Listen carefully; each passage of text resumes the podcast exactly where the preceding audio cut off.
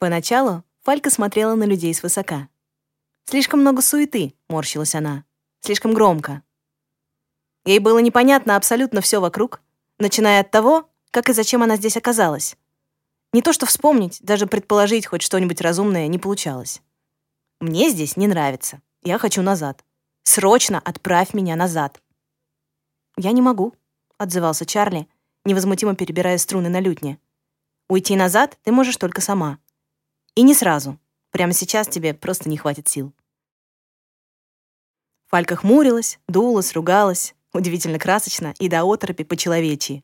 Снова хмурилась и заводила споры сначала. Сама не зная, насколько на самом деле похожа на обыкновенного людского подростка. Ей не нравился свет, не нравились лишние звуки, не нравились глупые люди, спокойно ко всему этому относящиеся. Не нравился Чарли, забивающий голову глупыми байками и не способный, по мнению Фальки, хоть что-нибудь нормально ей объяснить. Фальку устраивали только очень темные ночи, недостижимые в условиях средних размеров города со всем его уличным освещением и, хоть и не часто, но все таки возникающим шумом. «В каждой ночи есть доля утра», — сказал ей Чарли на четвертые сутки, когда она, наконец, устала безостановочно спорить и начала хотя бы чуточку поглядывать по сторонам. «Смотри».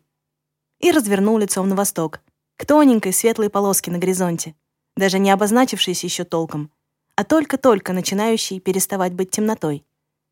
Фалька, звездная ночь без луны, по случаю своего перехода устроившая по всему городу отключение электричества на пару с лунным затмением, красиво же, зачем вам что-то еще, если уже есть звезды, замирает и долго-долго молча смотрит на рождение света. Это потом уже она оценила, каких усилий стоило Чарли простоять наравне с ней до восхода солнца, не шевелясь и как будто бы тоже почти не дыша. Это ей просто, а вот людям, чтобы жить, нужно дышать. Впрочем, видимо, иногда некоторые из них все таки делают исключения. Тогда казалось, что Чарли просто удачно ее отвлек. Когда ты ночь, об утре не думаешь. Ты — только то, что ты есть. Ничего другого тебе не нужно. Это люди умеют быть всем понемногу и хотеть всего, что только могут заполучить, зачастую сами не зная, зачем вбили себе это в голову. Почему это тоже красиво? Медленно тянет звездная темнота, глядя на восходящее солнце. И странный ветер, умеющий быть человеком, не теряя при этом себя, ничего ей не отвечает. Всему свое время. Успеет еще разобраться. Пока что у них вполне достаточно других, более срочных дел. «Вот это!» — уверенно заявляет Фалька. «Это, это и парочку тех. Почему они одинаковые? Так и должно быть. Чарли фыркает, проследив направление ее взгляда, и снимает с полки черные кеды. Не классические, с белыми носами, а как будто политые сверху самой черной на свете краской. Да, еще что-нибудь? Ночь оглядывается по сторонам, поудобнее перехватывает кипу одежды в руках и вздыхает. Все, скорее пошли отсюда, здесь слишком много людей. Магазин одежды закрывается через четверть часа, и по позднему времени покупателей в нем практически нет. Но для Фальки пока и два чужих человека толпа. Они расплачиваются, забирают добычу и идут в сторону дома. «Я вернусь назад», — говорит подопечная, не переставая вертеть головой во все стороны и шаркать по асфальту одолженными у Чарли черными кожаными сандалиями, которые, даже застегнутые на все возможные ремешки и последние дырочки, все равно норовят слететь. Погуляю тут, посмотрю, как все устроено у людей. Дождусь, когда сил станет достаточно, и сразу домой. В человечьем облике Фалька худая и, на удивление, довольно высокая девчонка, которой можно дать от 15 до 35. И к мрачному упрямству ее лица отлично подходят джинсы с дырками на коленках и майки-борцовки, которых она только что накупила. Черные, разумеется, исключительно черные. Простая логика перехода Сделала ее волосы тоже черными и очень короткими. И только глаза почему-то светло-зеленые, чем она ожидаемо недовольна. Интересно, как скоро ей надоест ворчать? Хотя это и, наверное, не скоро, уж очень упрямая, думает Чарли, посмеиваясь над размашистой походкой, заносчиво вздернутым подбородком и острыми локтями. В левом ухе у звездной ночи поблескивают три круглые серебряные сережки-гвоздики. В правом — две. И это тоже логика той стороны. Напоминание. Чарли каждый раз с большим интересом смотрит на то, какими они приходят. Всегда предельно похожие на самих себя. И как потом, приживаясь среди людей, выбирают внешность. Технически большинство духов, остающихся духами, могут отводить глаза людям и разгуливать по улицам хоть голыми, никто не увидит. Но человеческие привычки заразны, и новичкам нередко становится любопытно в них поиграть. Ну и характер продемонстрировать. Куда ж без этого. «А почему ты сам до сих пор здесь?» спрашивает Фалька еще через несколько дней. «Ты же можешь быть где угодно, делать все, что захочешь. Почему ты сидишь в этом городе как привязанный и постоянно кого-то ждешь? Мог бы хотя бы поездить по этому своему человечьему миру, который мне так расписывал. Ты вообще отсюда хоть когда-нибудь куда-нибудь уезжал?» Чарли не теряется от вопроса, не хмурится и не отвечает. Только тянется прикоснуться к округлому боку своей неизменной лютни и слушает, как она тихо звякает струнами в ответ на эту его привычную ласку. Они часто спрашивают об этом. Им всегда непонятно и всегда любопытно. Ты же можешь быть где угодно. Почему ты все еще здесь? Чарли закрывает глаза и с нежностью слушает то, от чего когда-то остервенело пытался сбежать. Уезжал. Почему бы в кои-то веки не рассказать? Пусть даже склочная девчонка будет над ним смеяться. Пусть вспоминать не хочется. Все пусть. Один единственный раз. Пусть будет. Мне тогда казалось, что моя жизнь должна быть совсем другой, что вот это все это не я, это мне навязали. Мне всегда что-то навязывали. Рассказывали, как я должен жить и что делать, кем работать и с кем дружить. Да, представь себе, я был обыкновенным ребенком, у которого были обыкновенные разногласия с его обыкновенными родителями. И когда однажды, ни почему, посередине шага, прямо на улице, я услышал внутри себя все вот это. Чарли хмурится, потом горько улыбается, потом хмурится снова. Я как с цепи сорвался. Не хочу, не пытайтесь меня заставить, я сбегу, я уеду, я что-то совсем другое. Это совсем не я. Он очень хорошо помнит тот день, сейчас. Потом расскажет до конца и снова забудет, чтобы в общей памяти Чарли оставалось об этом как можно меньше. Кому очень понадобится, тот, конечно, найдет. Но пусть хотя бы не лежит на поверхности. Они пугали меня. Вы, вы пугали меня очень сильно. Меня угораздило стать Чарли почти подростком накануне двадцатилетия, и я хотел бы соврать, что сразу понял, что это мое призвание, что был рад, что быстро всему научился. Но врать я не стану. Ничего я не понял. Я, представь себе, просто сбежал.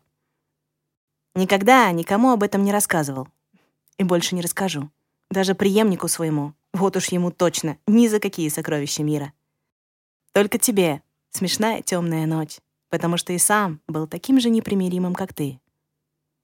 Думал, так же, как ты сейчас, что нет ничего, кроме того, что кажется правильным мне.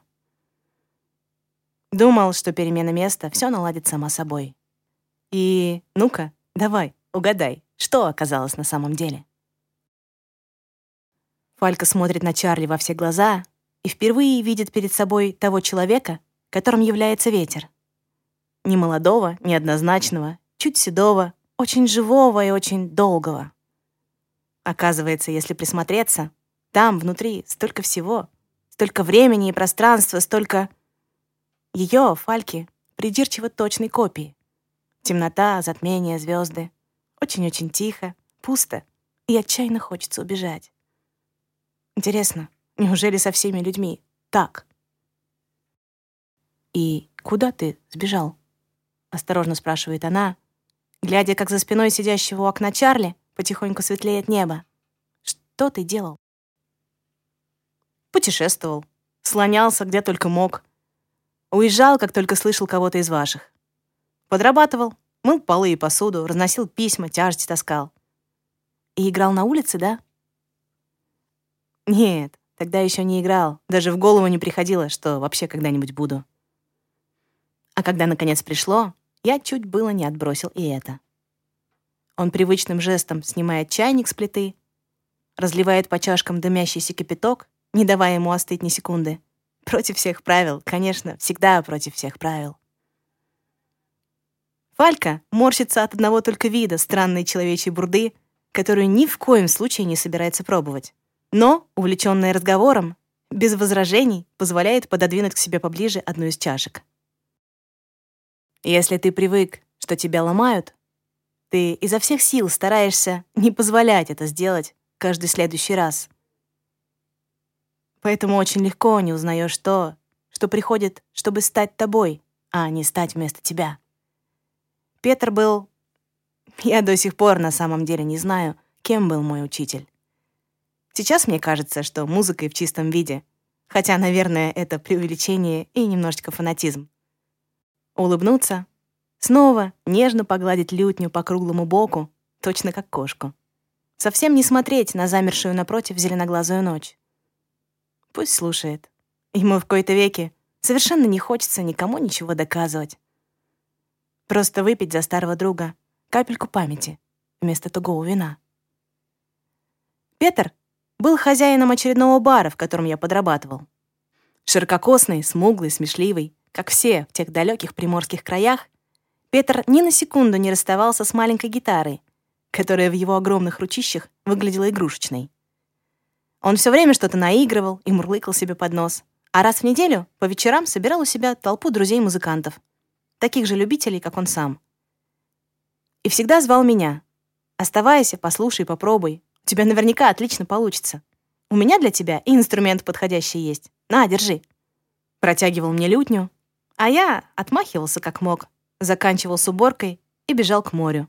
Или в соседний бар, выпить с необязательными приятелями, приударить за какой-нибудь ушлой красоткой. Ни одно из лиц, окружавших меня тогда, я теперь даже не вспомню.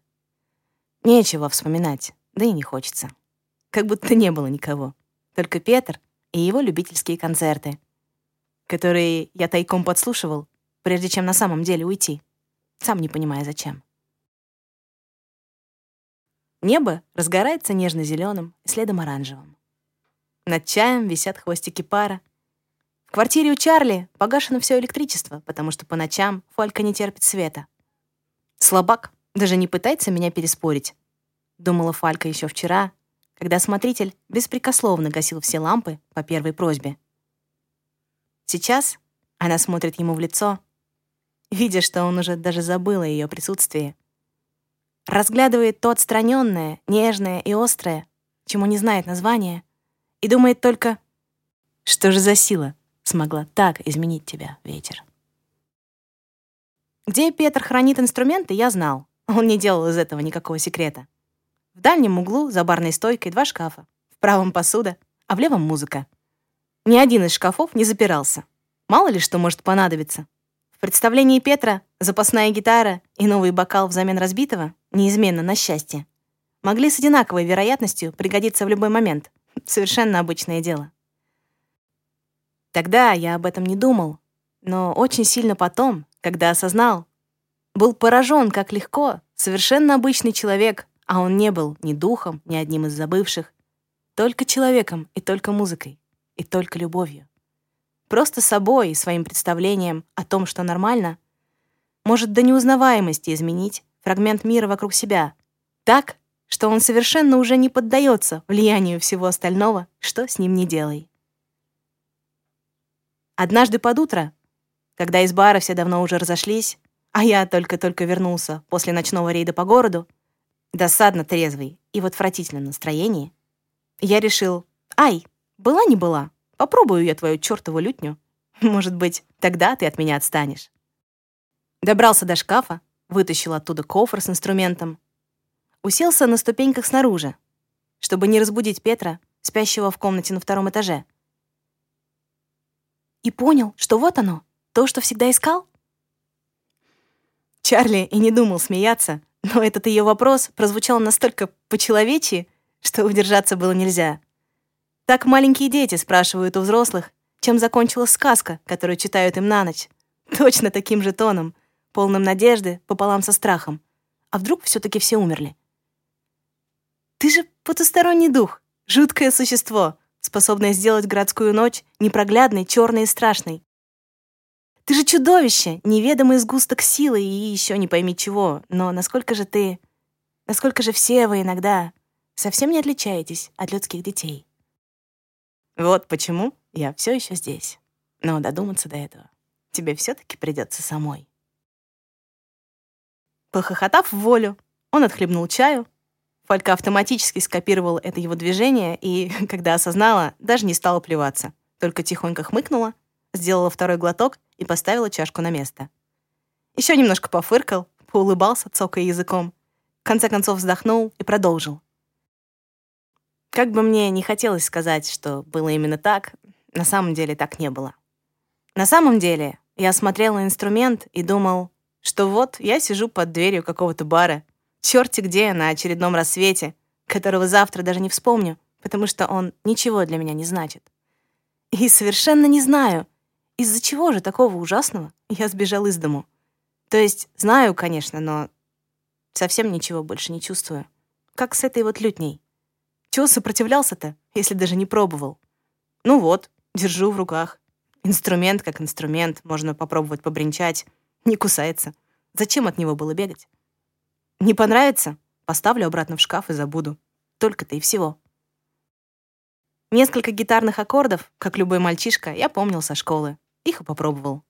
А потом увлекся и опомнился только, когда проснувшийся по будильнику Петр пришел посмотреть, кто это так жалко бренчит у него за порогом, и не стоит ли из сострадания пристрелить беднягу. «Научить?» — только и спросил он, ни единым словом не обмолвившись про очевидное и обидное «наконец-то». «Да, пожалуйста, научи». Чарли надолго замолкает.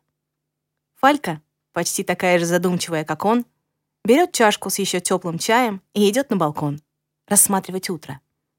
Не ворчит, не хмурится и не бежит за солнечными очками. Только теребит мочку левого уха, кончиками пальцев пересчитывая на ней сережки. Три. Мало. Интересно, а можно сделать еще? «Почему ты не сказал, что это так больно?» — обиженно вопрошает Фалька с порога. Утром она спросила, как сделать, чтобы в ушах появились еще сережки, получила инструкции и, отказавшись от сопровождения, убежала. Теперь она прижимала к левому уху кусок ваты, ухо было все красное и, очевидно, болело. Чарли пожал плечами. Никогда раньше не сталкивался с прокалыванием ушей у потусторонних чудовищ. Извини, не знал, что у вас тоже может идти кровь. Вообще говоря, не должна. Увернулся от тумака, попросил показать, что получилось.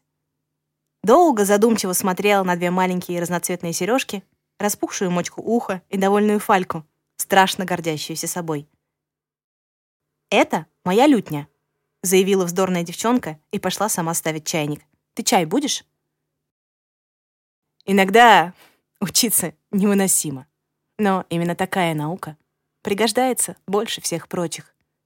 Думает Чарли, с нежностью глядя на невозмутимо ровную спину в черной борцовке. И да, я, разумеется, тоже не произнесу свое дурацкое наконец-то. И где бы ты ни был, учитель, спасибо тебе.